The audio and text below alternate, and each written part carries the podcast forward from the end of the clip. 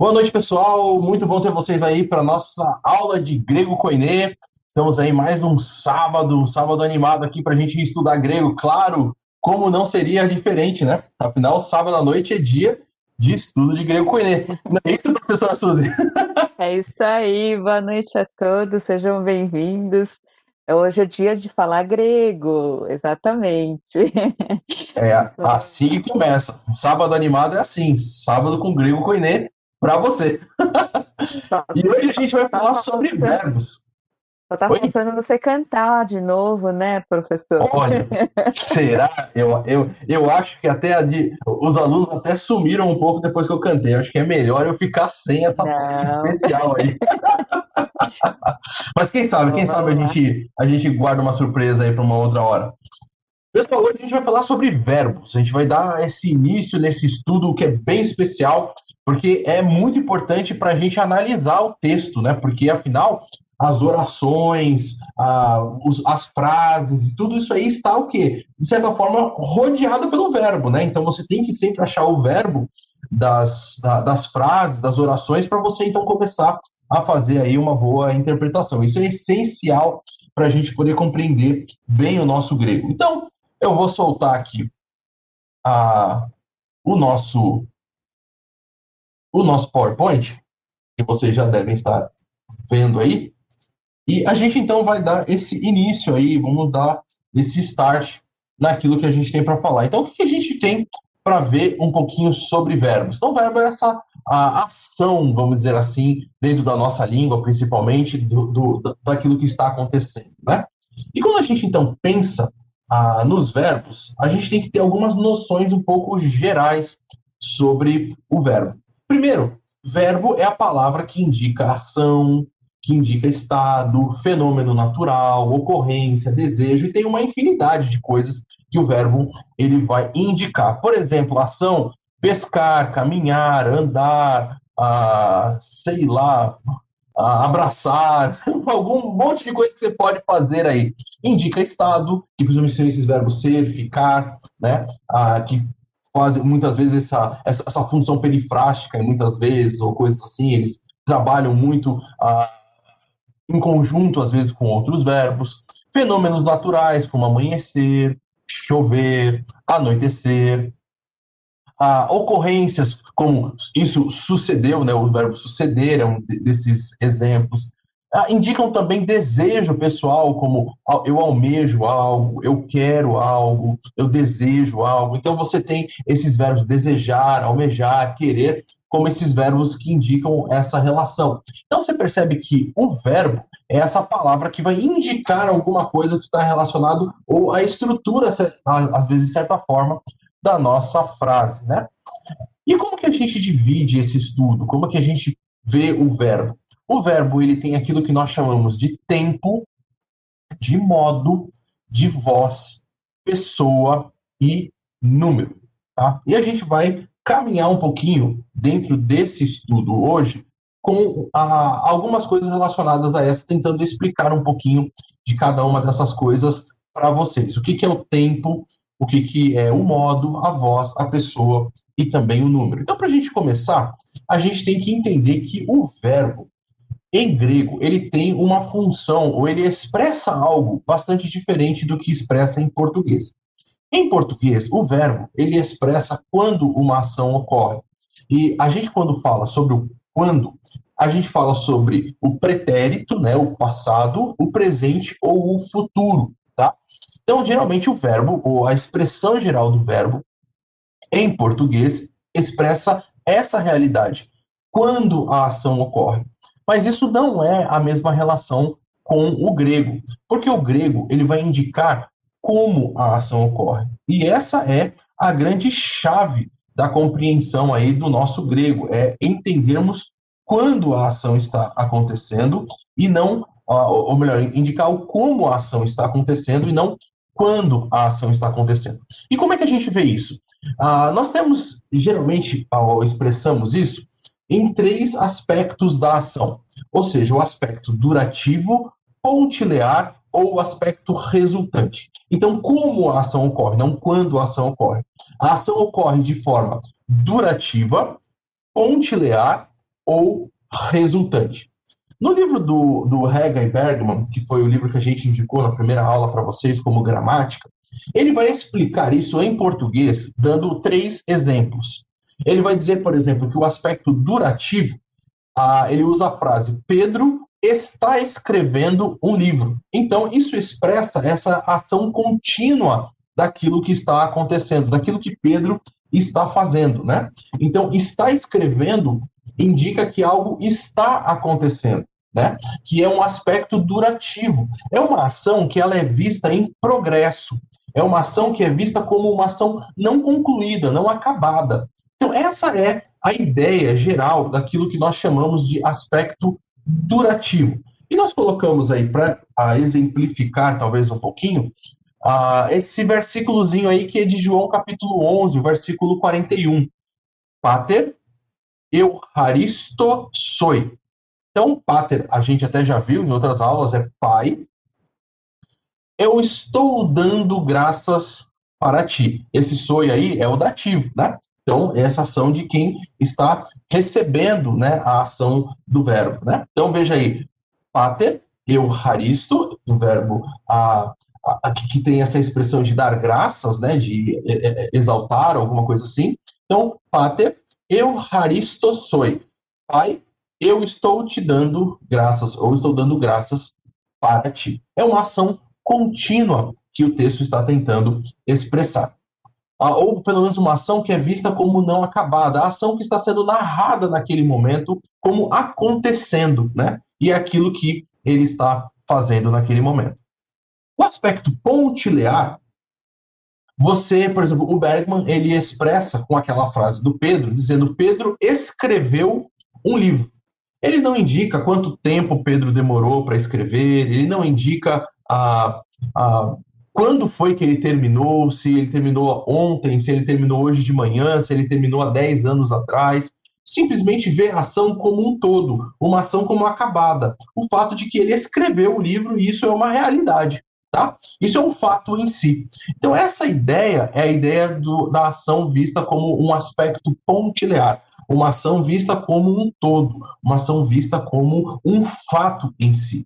E aí você tem esse versículo, que também é do texto aí de João, que diz: Eista idia euthen kai hoi idioi auton u parelabon. Então você tem aí esses, esses versos, e o, o versículo é: veio para os seus, mas os seus não o receberam. Então é interessante você ver que os verbos aí, eles estão dentro dessa característica, né? Ah, o verbo seu, né, veio para os, os, seus, é um verbo aí que está no, no auristo, um, um aspecto pontilear, e, é, e traz essa ideia, veio, veio para os seus, mas eles não receberam. E o aspecto resultante da ação ah, nós temos a expressão lá que o Bergman e o Hegel traz, que diz assim: no livro que Pedro, ah, de Pedro está escrito que. Então, é o resultado. Ou seja, pelo fato de que Pedro escreveu um livro, hoje nós temos aquilo por escrito. E lá podemos ver que isso está escrito temos as informações daquilo. Então, o fato de eu poder hoje saber o que está escrito no livro é o resultado do fato de que Pedro escreveu esse livro ah, em algum tempo, né? Então, esse é o aspecto resultante. Então, há um resultado, algo acontece, e esse algo que acontece, ele promove, né, ou, ou ele produz um resultado. E esse resultado pode ser um resultado que ainda está sendo sentido ah, pelos, pelos ah, que estão ali participando, pode ser um resultado também que já tenha sido terminado, tá? É um resultado que aconteceu por um tempo, mas que já ah, terminou. Eu, e a gente colocou como exemplo aí, uh, nun en uh, egnocamen hoti daimonion e reis. Então, agora sabemos que você tem demônio. Esse é o texto, né? E o estado é esse estado presente. Agora eu consigo saber que há uma realidade porque alguma coisa foi demonstrada, algo aconteceu no passado que trouxe um resultado. Qual é o resultado? Agora eu sei né? Temos aí o verbo gnosco. Eu sei que você tem um demônio. Então, essa é a ideia desses aspectos, né? Então, um expressa, um expressa algo contínuo, algo durativo. Um, o segundo, que é o, o durativo, o pontilhar vê a ação como um todo, e o resultante, ele expressa o resultado de uma ação que aconteceu no passado. Então, esses três aspectos vão estar presentes em todos os tempos verbais que nós temos em grego. E olha só que interessante, a gente colocou aqui um exemplo para vocês, para vocês terem uma ideia geral dos verbos em grego, ah, de como ele mais ou menos funciona. Olha só, por exemplo, você tem o tempo presente. O tempo presente em grego, ele traz essa ideia né, ah, de algo que está acontecendo, um algo durativo, tá? E veja aí, olha só, a gente até colocou aqui esse, esse exemplo ah, em, em gráfico, né, ou nessas tabelas, onde você tem, por exemplo, passado, presente e futuro. Então, o tempo presente em grego, ele é uma ação vista no presente como uma linha contínua, né, como algo que está acontecendo, como algo durativo. É essa a ideia do tempo presente. E aí você tem aí esse ah, o nosso exemplo que a gente colocou, que é Kyrie, né? ou seja, Senhor, soson, remas, apolímeta. Então, Senhor, salva-nos. E aí nós temos a salve a nós, né? E aí nós temos aqui esse nosso verbo no presente. Olha só, porque estamos perecendo, né? Porque estamos morrendo, porque estamos indo mal. Então essa é a ideia, porque algo de ruim está acontecendo aí. Estamos a, a naufragar é a ideia do texto ali, tá? Então estamos morrendo, estamos perecendo. Então é uma coisa que não foi vista como concluída. Eles não morreram, não pereceram, mas eles estavam passando por aquele momento de dificuldade, de problema. Veja aqui, por exemplo, o exemplo do futuro. Então, esse, o presente é durativo. O futuro, ele pode ser tanto pontilear, veja essa ideia de um ponto, como também durativo, como também algo que pode ser contínuo. Ou seja, o futuro em grego pode, ao olhar para frente, dizer que algo vai acontecer, ou que no futuro algo estará acontecendo, algo será uma rotina, vamos dizer assim, algo terá um progresso. Nós colocamos aí como exemplo esse texto aí, ó, cai en tuto hairo, alá cai haresomai. E você tem aí nisto, eu tenho me alegrado, né? É o presente. E certamente me alegrarei também. Ou certamente continuarei me alegrando, alguma coisa nesse sentido, né? Ah, tendo para o futuro. Então, o primeiro verbo aqui, que é o verbo hairo, ele está ah, no presente, então eu tenho me alegrado, e o segundo, haresomai, está no futuro, ou seja, e eu continuarei, ou certamente me alegrarei no futuro, ou seja, esse estado de contínuo agradecimento, de contínua alegria, ela vai permanecer. Depois nós temos o imperfeito. O imperfeito ele vai expressar essa ação, que é uma ação contínua, mas no passado. Então era algo que no passado acontecia, foi visto como em desenvolvimento, mas isso olhando para o passado, tá? Então veja aí o nosso exemplo que a gente colocou. En gar didaskon, pois estava ensinando. Né? Então, estava ensinando, era uma coisa que ele estava realizando. Então, por um período de tempo, sem indicar quanto tempo demorou, ah, se foi curto, rápido, se foi durou meses, ah, ele simplesmente diz que no passado essa ação de ensinar era uma ação que estava acontecendo ali dentro do nosso texto. Depois nós temos o auristo. O que, que vai ser a ideia do auristo? O auristo é esse tempo que é visto de uma forma pontilhar. É visto como um todo, é visto ali dentro desse fato narrado em si. Olha que interessante o nosso versículo aí, ó. Esigesen de pan to pletos, ou pletos, né? E aí você tem o que? E toda a multidão parou de falar, que é esse verbo, né? Então, a ação de parar de falar é vista como um todo. Se foi parando de pouquinho, ou se todo mundo viu aquele negócio É simplesmente a situação que é narrada como um todo. Olha, o pessoal, estava todo mundo falando e de repente a ação de parar, ela se encerrou. As pessoas ficaram quietas, né? Então essa é a ideia, é visto como um todo. A multidão estava falando, mas ela parou de falar. Ela se calou por completo. E aí nós temos também o tempo que é chamado de tempo perfeito em grego.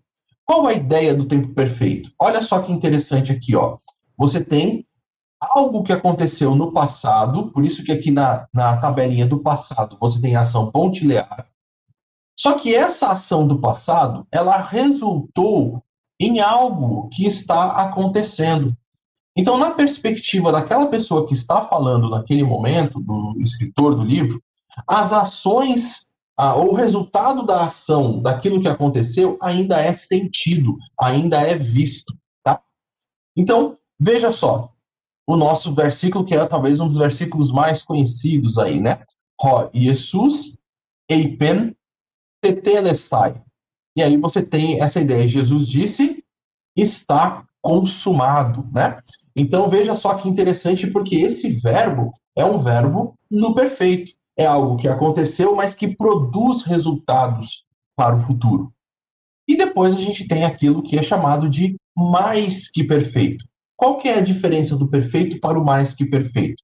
É que você tem uma ação que aconteceu, que se iniciou, que é o stop, né, o, o start, perdão, da, dessa, dessa realidade, e que os resultados dessa ação foram vistos por um tempo, mas que cessaram depois, tá? Então, o versículo que a gente colocou aí, Johannes ho baptizon egegestai, ah, perdão, egegertai ek necrom. Jesus, a João Batista ressuscitou de entre os mortos, né? Ou dos mortos. Então essa essa questão de ressuscitar foi algo que levantou, né? E aí teve um aspecto contínuo, mas que da perspectiva ali de quem está vendo foi encerrada, tá? Então João Batista ressuscitou de entre os mortos. Você tem esse aspecto que houve algo esse algo produziu um resultado, mas o resultado não é mais sentido ou não é mais visto dentro daquela perspectiva. Então, só para a gente fazer uma revisão, veja só. O presente tem essa ação durativa, no presente, essa ação contínua, né? Muitas vezes, até mesmo, ah, nós, em português, acabamos até traduzindo como um gerúndio, porque colocamos essa ideia do está acontecendo, né? Pedro está escrevendo um livro. Então, essa ideia de algo durativo. O futuro, ele pode expressar tanto algo pontilear, quanto também durativo no futuro, tá? Então, algo que vai ser visto como um todo, ou algo que vai ser visto ah, por um tempo, né? Ah, com um progresso, uma continuidade no futuro. O imperfeito é um aspecto durativo, só que visto no passado. Então, uma ação que era costumeira, uma ação que era a corriqueira, uma ação que a, estava em progresso, acontecendo no passado. O auristo é visto como um todo, pontilear, né? Ele é uma ação vista como um todo, um fato em si. Geralmente a gente traduz isso também no passado, em português. O perfeito, algo aconteceu e esse algo que aconteceu produziu resultados que são resultados que estão aí ainda em vigor, ainda acontecendo. E o mais que perfeito, você tem essa ação que também começou e que produziu algum resultado, um resultado que demorou, perdurou por um tempo, mas que se encerrou ah, dentro da perspectiva do autor daquele momento, tá? Então esses são os tempos verbais, tá? presente, futuro, imperfeito, auristo, perfeito e mais que perfeito. Esses são os tempos que a gente tem em grego. E veja, a grande questão não é quando, mas como foi a forma, né? O como aconteceu essa ação que está sendo narrada. Mas não só de tempo vive o verbo hebraico, ele também tem os modos. E o que são os modos? Os modos, nós temos o indicativo, o subjuntivo, o imperativo e o optativo. Então, nós temos aí esse, esse optativo, que é uma coisa diferente daquilo que a gente tem em português. O que, que expressa um, um verbo no modo indicativo? O verbo no modo indicativo expressa uma declaração feita com certeza, com segurança. Pedro está escrevendo o livro, então é uma convicção, ó, é isso que realmente está acontecendo. Então, o modo indicativo vai dar essa, é, é, essa convicção do texto. O subjuntivo vai dar uma probabilidade, uma incerteza, uma dúvida. Será que Pedro está escrevendo o livro? Não. Que Pedro esteja escrevendo o livro. Né? Então, veja, é uma ideia de um subjuntivo, né? É uma ideia de uma declaração feita de uma probabilidade, ah, mas não de uma convicção, de uma segurança, de uma certeza daquilo que está sendo falado. Temos também o imperativo. O imperativo ele vai dar ordem, proibição, né, coisa positiva, negativo, faça isso ou pare de fazer isso. Mas também pode indicar uma exortação, que isso aconteça, né, essa ideia de que ah, de, um, de empurrar um para que aquela coisa faça, ah, ah, passe a acontecer, né?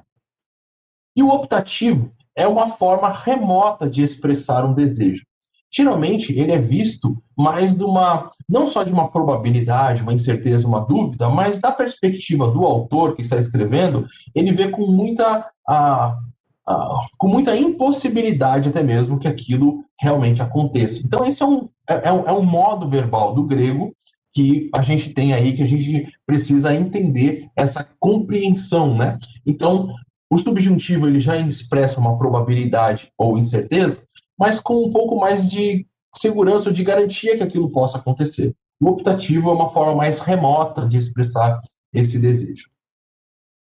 Agora, quando a gente pensa na voz, pessoa e número, o que, que a gente tem? A gente tem aquilo que a gente chama de voz ativa, de voz passiva e voz média. Isso é basicamente a mesma coisa que a gente tem em português. A questão é que em português a gente chama de voz reflexiva a voz média, né? Então, o que é a voz ativa? É quando o sujeito realiza a ação que o verbo está propondo. A voz passiva é quando o sujeito sofre a ação do verbo. E a voz média é quando o sujeito ele realiza e sofre a ação ao mesmo tempo, né? Então, a, eu, eu, eu, eu mato, eu sou morto ou eu me mato, né? Então, eu realizo a ação e sofro a ação ao mesmo tempo. Então, essa é a ideia de voz ativa, voz passiva e voz média.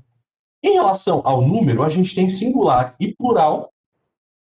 E a pessoas é a mesma coisa que em português, primeira, segunda e terceira, do singular e do plural. E aí, em relação a essas pessoas, nós temos a primeira pessoa do singular é ego, a segunda pessoa do singular é su, a terceira pessoa do singular é autós, re, ó. Por que autós, re, ó? Porque vai depender de como ele está lidando aí, se é, é, algo no masculino, feminino ou neutro, né? Então, autós masculino, aute feminino e ó e autó é o neutro, que daí então vai ser ele ou ela? E nós vamos ter o plural dos pronomes. Então, remeis é nós, primeira pessoa do plural, Rimeis é vós, segunda pessoa do plural. E depois nós temos o autói, altai, altá, que vai ser a mesma coisa da terceira pessoa do singular, agora no plural. Então, são eles ou elas, dependendo aí se é masculino, feminino ou o neutro também, tá? Então, essas são as nossas características do verbo. Então, o que, que a gente tem aí no verbo? o verbo tem essa função de expressar o como a ação ocorre e não quando a ação ocorre. E essa ação vai ser vista sempre de três aspectos: durativo, pontilear ou resultante. Depois dos tempos verbais, nós vamos ter o quê? Nós vamos ter os modos. E quais são esses modos? Indicativo, uma ação falada com convicção e certeza. O subjuntivo, uma probabilidade o imperativo, uma ordem ou uma proibição, e o optativo, essa forma mais remota de também um, de, expressa, de expressar um desejo particular da pessoa que está falando. E depois nós temos essa voz ativa, média e passiva, realiza ação, sofre ação ou realiza e sofre ação, o singular e o plural, e a primeira, segunda e terceira pessoa. Então essa é a nossa, vamos assim, a nossa visão geral daquilo que a gente precisa entender para entender os verbos. E aí a gente vai dar um, uma parada na, no nosso estudo até agora, para a gente ver aí algumas questões sobre dúvidas. Vou até aqui ah, é, voltar. As dúvidas sobre esse assunto, até, né, do que a gente estava falando, para que a gente possa caminhar aí para as próximas coisas. Já tem uma dúvida aqui, professor, que é a pergunta sobre é, a diferença básica entre os tempos perfeito e o mais que perfeito. O seu áudio fechou. Pronto, agora está aberto de novo, desculpa. Então, o tempo perfeito, ele vai ter essa ação que começa, né, o start, e na perspectiva daquele que está falando no momento, do autor, essa ação ainda é sentida, ainda é vista. No tempo mais que perfeito, esse resultado da ação já cessou. Então, foi algo que deu um start para um resultado. Esse resultado foi sentido por um tempo, mas agora, naquela, naquele momento que o autor está escrevendo e está falando com, aquel, com seus leitores, esse resultado não é mais sentido, não pode ser mais visto. Então foi um resultado que aconteceu por um período de tempo, mas no passado. Já o perfeito não, o resultado ainda é sentido ou ainda pode ser visto. Então essa talvez seja, vamos dizer assim, essa característica mais uh, simples, vamos dizer assim, a respeito do tempo. Isso aí. E a questão da voz média e passiva, são duas vozes diferentes, né? Isso. Então, nós temos isso no português, não é? Dá um exemplo aí para o professor. É. Então, a gente tem, aqui no português, a gente chama de voz reflexiva, nós chamamos de ativa, a, passiva e reflexiva. Então, o que, que é a, a passiva? A passiva é quando o sujeito sofre uma ação. Então, como eu dei o exemplo, por exemplo, do verbo matar, né? Então, no verbo matar, eu sou morto. Isso é uma voz passiva. Ou seja, eu não fiz nada, eu simplesmente sofri a ação de morrer de ser matado por alguém. Agora, pode ser que eu faça ação e ao mesmo tempo sofra ação. Que em português nós vamos chamar de voz reflexiva, que é eu me mato. Então eu realizo a ação de matar e ao mesmo tempo sofro a ação de morrer. Então, quando você exerce a ação e ao mesmo tempo sofre a ação, então isso é a voz média. Então, na voz passiva, eu só sofro a ação e na voz média, eu realizo a ação e sofro a ação também. Tá certo. Temos mais perguntas até aqui? Temos aqui uh, o aspecto durativo é como se fosse o gerúndio, professor? Então, uh, muitas vezes ele realmente é traduzido até como gerúndio, né? Em algumas gramáticas, como a gramática que a gente recomendou para vocês, que é essa gramática aqui do Lourenço e do Johannes, ah, essa, essa gramática, ela vai, quando colocar o presente, ela vai traduzir o presente exatamente como um, geru, como um gerúndio. Agora, qual que é a ideia principal de colocar ali no gerúndio? É a ideia de dar essa demonstração da ação como não acabada, né? dessa ação vista como, em, como acontecendo, como em progresso. Então, você pode, dependendo sim, sempre do contexto, né, acabar até traduzindo como um gerúndio. Tá? Ah, geralmente, até, por exemplo, quando eu dou aula, né, e os alunos têm que ah, fazer os exercícios e tudo, eu geralmente peço que eles traduzam, colocando exatamente, às vezes, no gerúndio, para eles terem essa noção de que a ação é uma ação vista como durativa, tá? Então isso ajuda bastante para a gente, no nosso português, que está acostumado com o presente, passado e futuro, e não com esse aspecto da ação, às vezes ajuda bastante a gente a ter, a, a nos voltarmos para essa realidade, né? Nos voltarmos para a ideia de que é uma ação durativa. Sim, e também pode ser algo habitual, né? Uma coisa que a gente faz, por exemplo, todos os dias, como Sim. no português também. Mas no português o foco sempre está no tempo, né? Como o professor falou desde o início, e no grego não, o grego está no como, né? No modo como isso, essa ação é feita, ok? Então, é isso aí. Temos mais perguntas? Uh, eu acho que desse tema só. Podemos, então, caminhar mais um pouco? Joia, eu vou compartilhar então aqui a tela de novo. Tá ok. Tá aí compartilhada.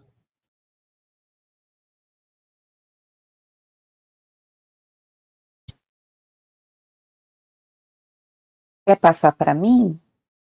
Passo sim, claro.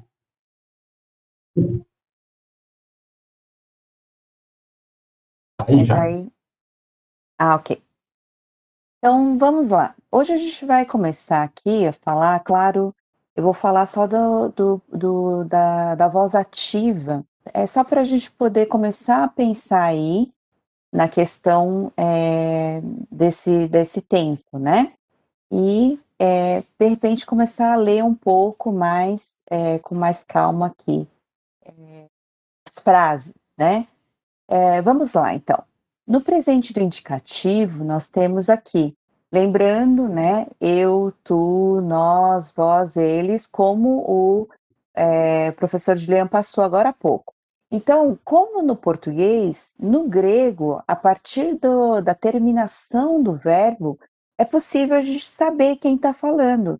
Então, é necessário colocar a pessoa? Não, não precisa, porque é, nós já sabemos através do, é, do verbo. Mas a, uma boa parte das vezes é usado é, o pronome, né? Pronome pessoal. Então vamos lá. Então, essa seria a, a base, né, o padrão né, da conjugação aí verbal. Vamos lá. Primeira pessoa, go. E o que aparece aí na, nos é, léxicos, nos dicionários, né? Sempre vai ser essa é, pessoa aqui. Então, os verbos que a gente fala são terminados em ômega, tá? Que é, um, é uma, um tipo de padrão, nós temos um outro tipo que nós vamos ver mais tarde. Mas Lego, então todos que nós conhecemos, é, I, Hairo, tá? Então todos terminam aí em ômega tá ok? E é isso que aparece no dicionário. Lego. Então, nós já vimos esse verbo, né? Ele está no presente do indicativo e significa o quê? Eu digo, eu falo, eu estou falando, eu estou dizendo, né? Então, pode ser uma ação é, eu estou, que está acontecendo agora, no momento, ou algo também habitual, durativa, como o professor falou. Então, legueis é tu. Esse apareceu esse eis no final é tu, tá? Su, si, ok? Si legueis, ok? Tu dizes, tu falas ou estás dizendo, ok? E leguei, na terceira pessoa, ele ou ela. Então, ele ou ela leguei, tá? Então, ele ou ela diz ou está dizendo. Então, o padrão para nós, né? Como nós falamos, dizemos, né? Aqui é homem, né? Legomen. Né? Nós dizemos ou estamos dizendo. No, da segunda pessoa de, é, do plural, é legete. Assim, a, a gente pode ver aí alguma semelhança né, com português, porque é, eu falo, tu falas, ele fala, nós falamos, né? Vós falais, tá? Então, é, algumas coisas assim tem, lembram um pouco o português, né?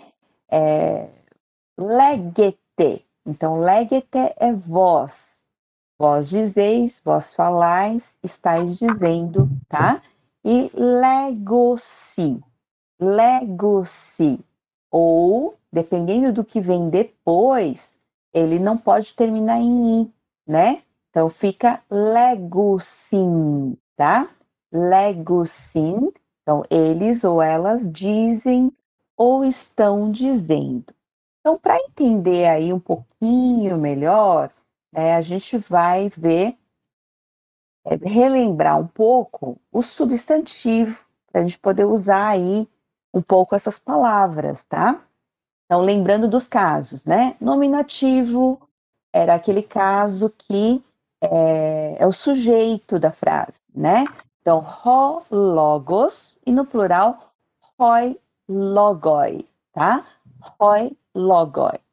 E aí, no genitivo, era do, né? De, do. Então, da palavra ou de palavra, tá ok? Então, tu logu, tá? Tu logu e ton logon. Ton logon no plural. Então, guardem isso aí, porque a gente vai ver é, algumas frases aí. Dativo, o que, que é o dativo? Era o objeto indireto.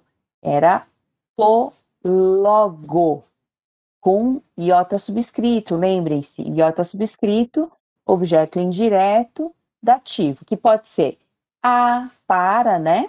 Ou com a palavra, tá? Então, no plural fica tois logos, tá? Tois logos, as, ou para as, com as palavras, tá? Ok? E o acusativo era aquele objeto direto, né? Então, ton logon, né? Que é a palavra, e tus logos, tá? As palavras. E aí tem o vocativo, né? Loge ou logoi, ok? Então, isso aqui foi para relembrar, para a gente poder é, conversar aí com as frases, através das frases, a gente perceber aí é, como é que a gente junta isso aí, né? Vamos lá, professora, de, de poucos em pouco, pouco em pouco. Então vamos começar aí, ó. Lego, tus logos. Então, Lego, essa terminação eu, né? Então, eu é go, Lego. Então, eu falo ou digo. Tus logos era o plural de, né, as palavras, né, que era no acusativo. Então fica eu digo, vamos lá, as palavras. Como eu não preciso aí, né, do, do pronome, não, não tem necessidade de, de usar, fica só digo as palavras, tá ok? E agora, ó, agora aparece ton logon, ton logon, que, que forma é essa mesmo, Dilean? Ton Isso aí logon. é um acusativo. Então, independente de onde independente de onde ele, onde ele está, eu já sei que ele é um acusativo. E se é um acusativo, ele é objeto direto.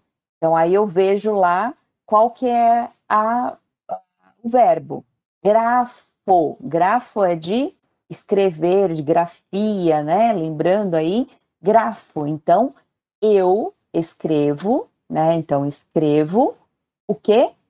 a palavra. Lembra aquela pergunta? É, escrevo o quê? Escrevo a palavra. Então, lembra, olha só, não precisa sempre aparecer na mesma ordem. Aliás, na Bíblia aparece muito isso. Tudo fora de ordem e a gente vai saber pela, é, pelo, pelo caso, né? Então, aqui aparece de novo aí, ó. Grafo, né? Grafo. Então eu escrevo, né? Tus logos, né? De novo, as palavras está no plural, né? Tus logos, né? Acusativo também. Agora, de novo, apareceu um negócio, só que é, tá no, no singular. E que era isso mesmo? Tu marco. Tu marco. Isso aí é o caso genitivo. genitivo é de pertencimento, de origem, né? Então, tu, Marco, de. Olha o nome que a gente conhece: Marcos, de Marcos. Então, vamos lá. Escrevo as palavras de Marcos, né? Então, a gente já consegue, olha, juntando aí as palavrinhas, a gente consegue fazer muita coisa, né? Então vamos lá para o próximo. Lego ton logon tu teu. Então, lego, né? Falo, digo a palavra, né? Tu teu é de Deus, que nem ali do Marco, né? Tu, Marco. Aqui é tu, teu de teós, né? Então, digo, falo, né? A, a palavra de Deus, ok? Então, eu falo ou digo a palavra de Deus, tá? Então, nesse caso, pode ser como se eu estivesse falando para alguém, né? Aí eu posso colocar é, para quem estou falando também, usando aqueles pronomes que a gente aprendeu, né? Eu posso usar aí. Olha, o pronome apareceu. Vamos lá. Legueis. O que, que era legueis mesmo? Que pessoa que é essa? É legueis, é segunda pessoa. Se, né? Ou tu. Legueis. Então, tu dizes, tu estás dizendo, ok? É, tus logos, as palavras. Agora, olha que apareceu o dativo. Com iota subscrito é dativo. Então, ao tu, né, autor, né? Quando aparece isso, a gente sabe que é a alguém. Quem é esse? É a terceira pessoa, né? Que é de autós. Então, o que está escrito aqui? Tu dizes, ou tu estás dizendo, as palavras. Eu não coloquei o lhe, que é, né, se usava muito mais, para a gente poder perceber aí quem é essa pessoa e uh, o, o, vamos dizer assim, é o uso da preposição, né, que precisa para falar dele. Então é tu dizes as palavras, tu dizes o que para quem, né? É isso. Então tu dizes as palavras para ele ou a ele, ok? Então vamos na próxima. Yesu legues, tus logos. Yesu, né? Aí é um. É, é, tá falando de Jesus, né? Então, Jesus, né? Legues, né? Dizes, tu dizes, né? Tus logos, tá? Yesu, legues, tus logos. Então, Jesus, vírgula, tu estás dizendo as palavras, ok? Então vamos para a próxima. Yesu, leges, autor, né? De novo apareceu a ele, né? É para ele, né? Tus logos, tu teu. Então juntamos aí tudo. Jesus, vírgula, tu estás dizendo, tu falas, tu dizes, né? A ele, para ele, né? Dos logos, né? As palavras de Deus. Aí a gente está usando quase todos os casos, né? Que nós aprendemos e formando aí frases. Jesus, tu estás dizendo a palavra de Deus a eles, né? E no português você pode colocar tanto antes quanto depois, ok? Vamos lá ho profetes grafei tus logos. Ho profetes, que, era o profetes? Era o profeta, né? Grafei, então terminou em ei, é ele, né? Então, o profeta, grafei é de grafa, grafia, né? Escrever. Então, Ro, profetes, o profeta, escreve a palavra, as palavras, desculpe. E aí, no próximo, Ro, Marcos, né? De novo aí o Marcos, que é mais fácil da gente perceber aí, é anagnoskei. O que é anagnoskei? Anagnoske é ler, tá?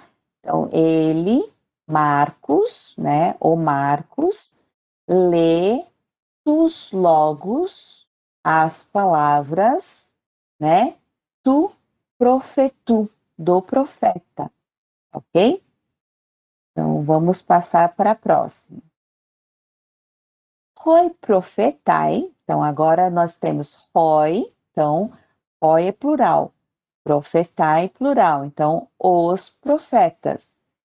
Legusin, lembra que aparece, depende do que aparece depois, ele usa o, o ni, né? Então fica legusin, né? Roi profetai, legusin, tus logos, tu theu, kai, acuomen, tus logos. Então, os profetas, eles fazem o quê?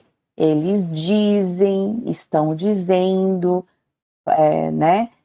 O quê? As palavras de Deus, né?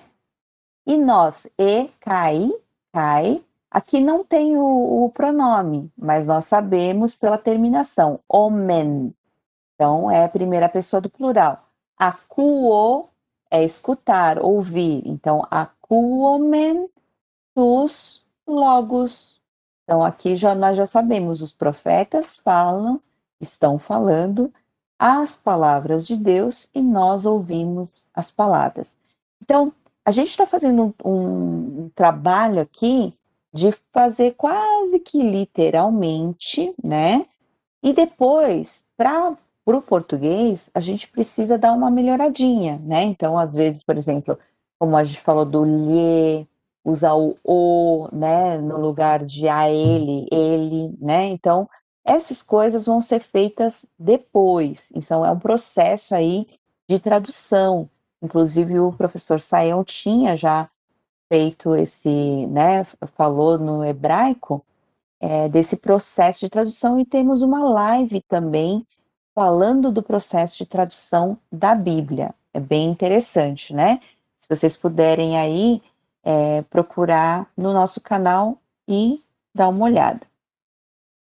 É, vamos lá, nós temos mais um pouquinho é, de vocabulário, né? Agora, se vocês vão ver aí, é sempre terminando em ômega, né? Então, vamos lá. Ago. O que é ago? Ago é eu vou, eu guio, eu conduzo, né? Então, é assim que aparece na, no dicionário. Sempre é na primeira pessoa do presente do indicativo, ok? Acuo. Acuo que é, eu acho que uma das palavras principais da Bíblia, seja do Novo Testamento como do Antigo Testamento. Quando é, o principal, por exemplo, para os judeus, né, ainda hoje é Shema Israel, né? Então, ouçam, ó Israel. Então, Deus sempre fala da questão de ouvir, e ouvir quer dizer muito também é, dessa mentalidade hebraica, é obedecer. E é do mesmo jeito, apesar de ser no grego, é, ele é usado desse jeito, tá? Então, acuo pode ser eu ouço, mas nesse sentido de ouvir e obedecer, viver, né? Entender. Então, é, é para valer, né? Então, não é só ouvir de um lado e sair, um, sair do outro lado, né? Então, balo. Balo é eu jogo, eu lanço, né? Balão, parece um balão aí, então mais fácil da gente lembrar, né? Blepo, blepo, blepo é eu vejo, eu contemplo, né? Então, blepo, tá? Gnosco, gnosco é um pouquinho mais fácil para a gente lembrar, né? Gnóstico, né? Coisas assim, a gente acaba lembrando é de conhecimento, conhecer. Eu venho a conhecer, como é um verbo, conheço, sei, compreendo, reconheço, também pode ser gnosco, tá ok? Grafo, nós falamos aí, é eu escrevo, didasco, didasco, eu ensino, didasco, né? Eu ensino, e eu risco, eu acho, tá? Eu encontro, ok? E celo. Celo, eu desejo, eu quero, né? Ah, eu quero, eu queria, celo, tá? E lego, nós já falamos, eu dizer, né? Eu digo, eu falo. Luo. Luo, tem dois aí diferentes, né? Lo-uo, tá? E o outro é luo. Então, luo, que é lavo, tá? Quando ele vira na voz média, que é eu, para mim mesmo, por exemplo, é eu me banho. Eu tomo banho, né? Vamos dizer assim. É luo ou lio, tá? É desatar, soltar. Pode ser libertar, tá ok? E também é usado aí de vez em quando como destruir, tá? Eu destruo, tá? Sotso, tá? De, a, aquele de soteriologia, né? Sotso é o verbo salvar, o verbo libertar, né? O preservo, livro, curo. E olha que interessante, uma palavra só, que é essa soso, pode significar tudo isso. Por isso que às vezes uma ou outra tradução valem. Depende do contexto, depende do que está falando, tá? É, pilaço, tá? É eu guardo. Rairo, como o Dilean já falou, rairo, eu me alegro, eu me regozijo, né? E aí uma é um verbo que a gente vai ver muito, a gente já viu algumas vezes, em mim. Você não pode esquecer mesmo, porque aparece demais, né? Aparece 2.461 vezes, né? Então, eu sou, eu estou. Às vezes, ele pode significar eu existo, tá? Então, acontecer e haver às vezes, tá ok? Então, esse é o nosso vocabulário que vocês vão ter aí para poder estudar um pouco. Né? E vamos lá. Nós estamos vendo aqui, já temos bastante pergunta. De ler. Opa! É... Aqui tem uma pergunta interessante. Já ouvi de um tempo grego que tem efeito no passado, presente e futuro. O que, que é isso? Ele aconteceu, ele acontece e continua a acontecer? Então seria o perfeito esse? Esse aí é o nosso perfeitamente perfeito tempo. esse é o tempo que tem essa questão. Algo aconteceu no passado, isso é sentido ou ainda é vivido, visto, vivenciado no presente e isso projeta para o futuro que isso vai continuar acontecendo, né? Que não é algo passageiro. Então essa é a ideia do perfeito. O perfeito ele tem essa questão de que o resultado daquela ação inicial ela não terminou. Aí, aí é interessante. É, o que, que a gente pode falar até do Evangelho, né? Que, que é um exemplo aí. O que, que aconteceu? O amor de Deus foi derramado em nossos corações em, em Romanos 5, 5 diz isso, né? Então, o amor de Deus foi derramado. Então, ele não foi derramado e acabou, não é verdade? Ele continua tendo o resultado, quer dizer, continua valendo hoje e vai continuar valendo para o futuro, né? Então, isso é bem interessante. Exatamente, essa é a ideia do tempo perfeito. E essa é a garantia que a gente tem, inclusive, desse perfeito amor de Deus no perfeito. Exatamente. E ah, seria aí, ó, por exemplo, na explicação de Pentecoste, a vinda do Espírito Santo, né? Será que é isso também? Aconteceu no passado, acontece e continuará acontecendo? Ah, eu não sei, aí teríamos que pegar o texto aqui. É, que, que é exatamente é, o tempo. Exatamente, é, que... a gente precisa dar uma olhada, fazer uma exegese aí, né? É. A gente teria que pegar o texto de Atos 2 aí e tentar entender qual que é a ideia aí que você está pegando, qual é o verbo que você, qual o versículo, né, que está se baseando, e aí a gente olhar o tempo verbal. E essa aqui é a nossa questão chave tão legal do nosso estudar grego, né? Porque aí a gente tem como a possibilidade de olhar para o texto e poder fazer essa análise, né? Isso. É claro que tem muita coisa, né? A gente não, não vai, por exemplo, agora, aprendendo o básico, básico do básico, não é possível ainda fazer isso, mas a gente tem muito é, muitos instrumentos, né, professor? Você quer conversar, falar um pouquinho sobre esses instrumentos? É, ah, tem... Como é que a gente pode usar, por exemplo, a gente está aprendendo um negócio que é um grego, koiné, uhum. que é o uhum. grego é, que hoje não é falado, não é usado, né, como o grego moderno hoje. Então, o que, que a uhum. gente faz? Como a gente usa isso para entender a Bíblia? A gente usa isso como um instrumento, né? Mesmo Sim. porque a gente não vai sair falando. Então, a gente usa como um instrumento. Quais são aí as ferramentas que a gente tem disponível, de Leão? Ah, joia. A gente tem algumas coisas que a gente pode aproveitar do para nos ajudar aí, vamos dizer assim, nessa questão de a gente poder olhar para o texto, olhar para para toda essa realidade, né? Porque o que, que você pode comprar? É claro, você pode comprar um Novo Testamento grego. Isso é bom, mas ele não tem tantas ferramentas, ele é só o texto para você ler, e aí ele realmente exige que você tenha um pouco mais de compreensão ou de conhecimento. Agora, existem ferramentas que são ferramentas gratuitas, inclusive, que você pode adquirir, e aí com essas ferramentas você pode ter acesso, vamos dizer assim, ao texto, né? Então, uma delas é uma ferramenta chamada The Word, tá? The Word é um site. Eu vou colocar no nosso aqui para todo mundo, né? O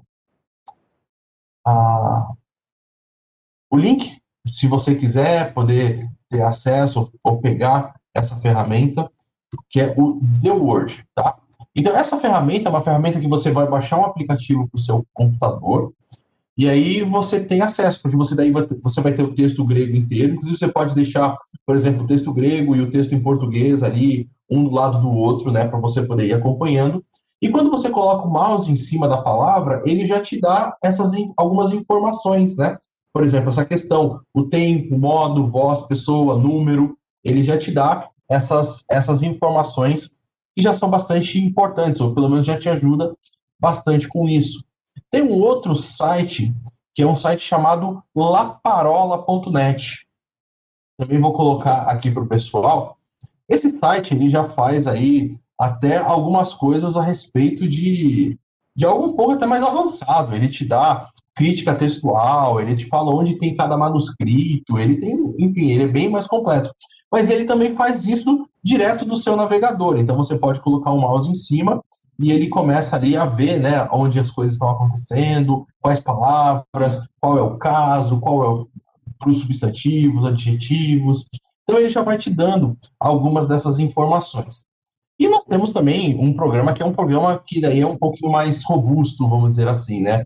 É algo um pouquinho mais uh, uh, para quem realmente está ali no vai pegar no batente, vamos dizer assim, né? Que é o, o software chamado Logos, né? Então, o software do Logos, ele é um software bastante completo, que ele faz realmente muita coisa. Ah, você tem ali, a, a, minha biblioteca do Logos tem aí, sei lá, mais de 3 mil livros, ah, todos eles já indexados, ah, e tudo. Então, ele, faz, ele não faz só essa parte, mas ele também tem essa parte que é a parte básica, né, de você poder colocar o mouse em cima e poder ver aí alguma coisa. Eu acho que eu posso até aqui Suzy, de repente até mostrar alguma coisinha, não sei se tem. Deixa eu só passar mais alguns aqui. Tá. Tem aqui também é, um que chama-se Bible Hub, né? O Bible Hub também é algo bem interessante, né? Assim, a questão é que a maioria deles, dessas, dessas ferramentas, estão em inglês, tá? Mas é, é possível aí você usar aí um tradutor se você não fala inglês, mas é muito bom porque você faz todo esse trabalho, é, assim, pelo menos básico de exegese ou de ver né, um texto mais facilmente. Tem um outro aqui que também eu gosto muito de trabalhar, que é um, já é um comentário, é o Net Bible. o NetBible ele já traz uma crítica, é, ele traz uh, assim comentários bem interessantes, comentários muito bons, tirado de, de comentários assim maiores, muito bons, tá? Então eu vou colocar aqui é, para vocês poderem trabalhar tanto com ele quanto com esses outros, essas outras ferramentas aí, ok? E aí, professor pode aí mostrar. Tá, vou mostrar aqui. Ah, deve estar aparecendo aí para vocês já. Esse aí, por exemplo, é o NetBible que a Suzy mencionou, tá? Então, o NetBible você tem, você pode, você vê, você pode colocar o texto aqui em inglês, e Coloca do lado... aí nos notes, por favor, no, nos comentários. É ah. interessante. Tem, tá vendo aqui, ó? No grego, essa palavra, né, é uhum. o livro da genealogia, né? Aí ele traz a palavra biblos, né? Então ele explica, são os comentários muito bons, tá? Vocês podem ter aí acesso. E aí você tem o texto grego todinho aqui. É interessante quando você coloca o mouse em cima, ele vai sublinhar a palavra em inglês que está relacionada, então isso é bem legal, porque daí você consegue ah, ter um pouco aí de, dessa percepção, né, de como a palavra, inclusive, está sendo traduzida, como está sendo trabalhada no texto. E aqui embaixo, ele te dá um, um, uma janelinha ali com algumas questões morfológicas, né? Então ele vai dizer ali que é verbo e tal, e ele vai te dar algumas informações. O Laparola, que eu falei, é esse aqui. Ele é bem feinho, né? Um, um, site bem simplesinho, mas ele é bem interessante, porque você pode selecionar a, o que você quer aqui, né? O livro, capítulo e versículo. Você pode escolher aqui as opções, né? Eu quero ver as variantes a, textuais, a, que, como que eu quero ver, eu quero ver os textos aqui, eu quero ver o texto de Westcott and Hort, eu quero ver o Tischendorf, quero ver o Bizantino, então eu quero ver os vários tipos de manuscritos que tem. E aí você pode selecionar as opções que você quer. E também você tem aquela questão, se você colocar o mouse em cima da palavra, veja que ela vai aparecer. É pequenininho, mas ele vai aparecer ali. Por exemplo, ali em Abraão, tá lá, é um substantivo genitivo singular masculino. Então ela vai te dar ali para cada uma das palavras aí essa questão da morfologia básica, né? Então é interessante essa e, e é 100% gratuito, assim como a, o Biblenet, né? Nós tínhamos falado também desse aqui, que é o The Word. Esse aqui você tem que fazer um download. Eu não tenho esse instalado no meu computador, tá? Então, ah, eu, eu, eu, não tenho como mostrar para vocês esse aplicativo ah, funcionando aqui ao vivo, vamos dizer assim, porque eu não tenho ele instalado. Eu uso o Logos, então, por usar o Logos, ah, então, eu, eu realmente não tenho. Mas esse aqui é uma versão gratuita, né? Então, é uma versão aí que dá para todo mundo poder baixar e poder usar essas ferramentas. Certo, Suzy? Certo. Se não tivermos mais perguntas, ou temos mais perguntas aí, podemos ter um momento tem ah, o José, em português? Isso, o José perguntou. Olha, José, o The Word, ele tem algumas coisas em português. Então, assim, eu sei que ele tem o léxico de Strong em português. Eu não sei que mais que ele vai ter, porque realmente, como eu não uso, eu só sei algumas coisas, principalmente do que os meus alunos falam, né? Mas eu sei que ele tem algumas coisas em português ah, em relação a isso, adicionários ou léxicos, ah, mas eu acredito que sejam limitados, tá? Então, assim, para versões maiores, porque no próprio The Word você também pode comprar uh, módulos, né? E aí você vai acrescentando, e aí são módulos com mais ferramentas. Uh, mas aí eu não sei se tem em português. Eu só, eu só conheço é realmente uma, uma essa questão. É, como tem tudo, assim, hoje em dia é fácil de você copiar e colar, é, você pode deixar aberto aí do lado um tradutor, né? É, de aí de, da, de sua preferência, e você pode colocar no tradutor, talvez não seja assim perfeito, mas vai dar para entender, né? Pelo menos ter aí alguma coisa mais do que a gente pode ter né, acesso, uhum. né? Tem é, pelo menos algum acesso, né? Então vocês podem trabalhar desse jeito. É uma forma que meus pessoal usava, né, para poder é, trabalhar. É isso aí. Mais algum tem o pessoal falando, ó, The Word é muito bom, né? Porque uhum. tem, muito, tem, muito, material em português, pelo jeito, né?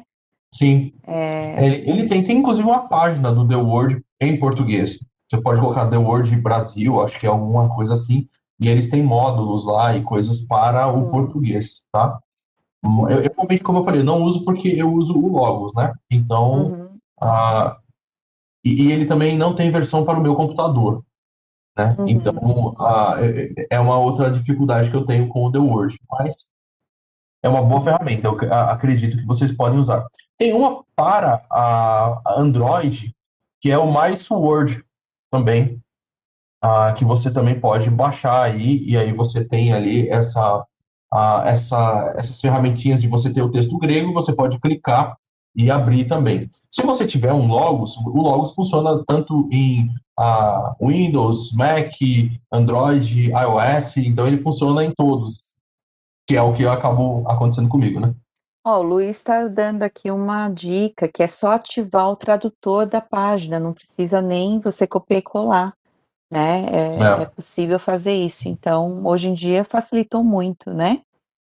É, que mais? Ah, o, a questão do léxico do Strong, ou de Leão, é, pergunta é se é um bom léxico. Sim, Suzy, é um bom léxico. Ele é, não é um léxico muito novo, né? Esse que é o problema. É, ele é, é um léxico mais antigo, né? Ah, ah, então, assim, ele é, é histórico até.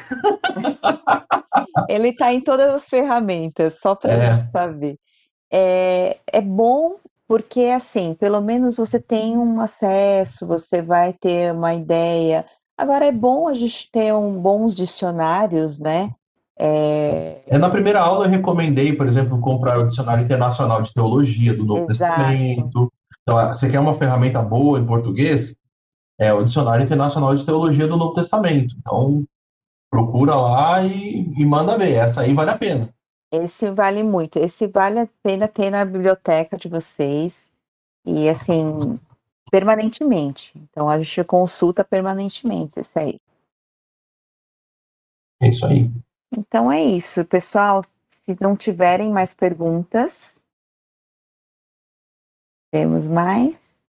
É, eu acredito que não. Estou colocando aqui o, o link também do Dicionário Internacional. Quando de repente alguém tiver interesse. Eu acho que é algo que vale bastante a pena. Eu já coloquei no, na primeira aula, eu coloquei Sim. ele, né? Mas se alguém de repente não assistiu a primeira, vai lá assistir que é muito bom. então é isso aí, pessoal. Então, boa noite, Deus abençoe muito.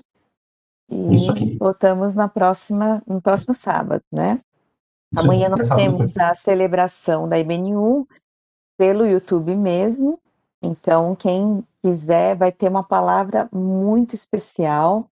Então, fiquem ligados aí, podem, é, se vocês fizerem a inscrição no, no, no, canal, apertem o sininho, porque aí vocês já recebem o, é, a notificação, né? Então, é, vai ser muito especial amanhã. Então, aguardem a palavra. Isso aí. Até mais, até sábado que vem. Até sábado que vem. Deus abençoe. Boa noite.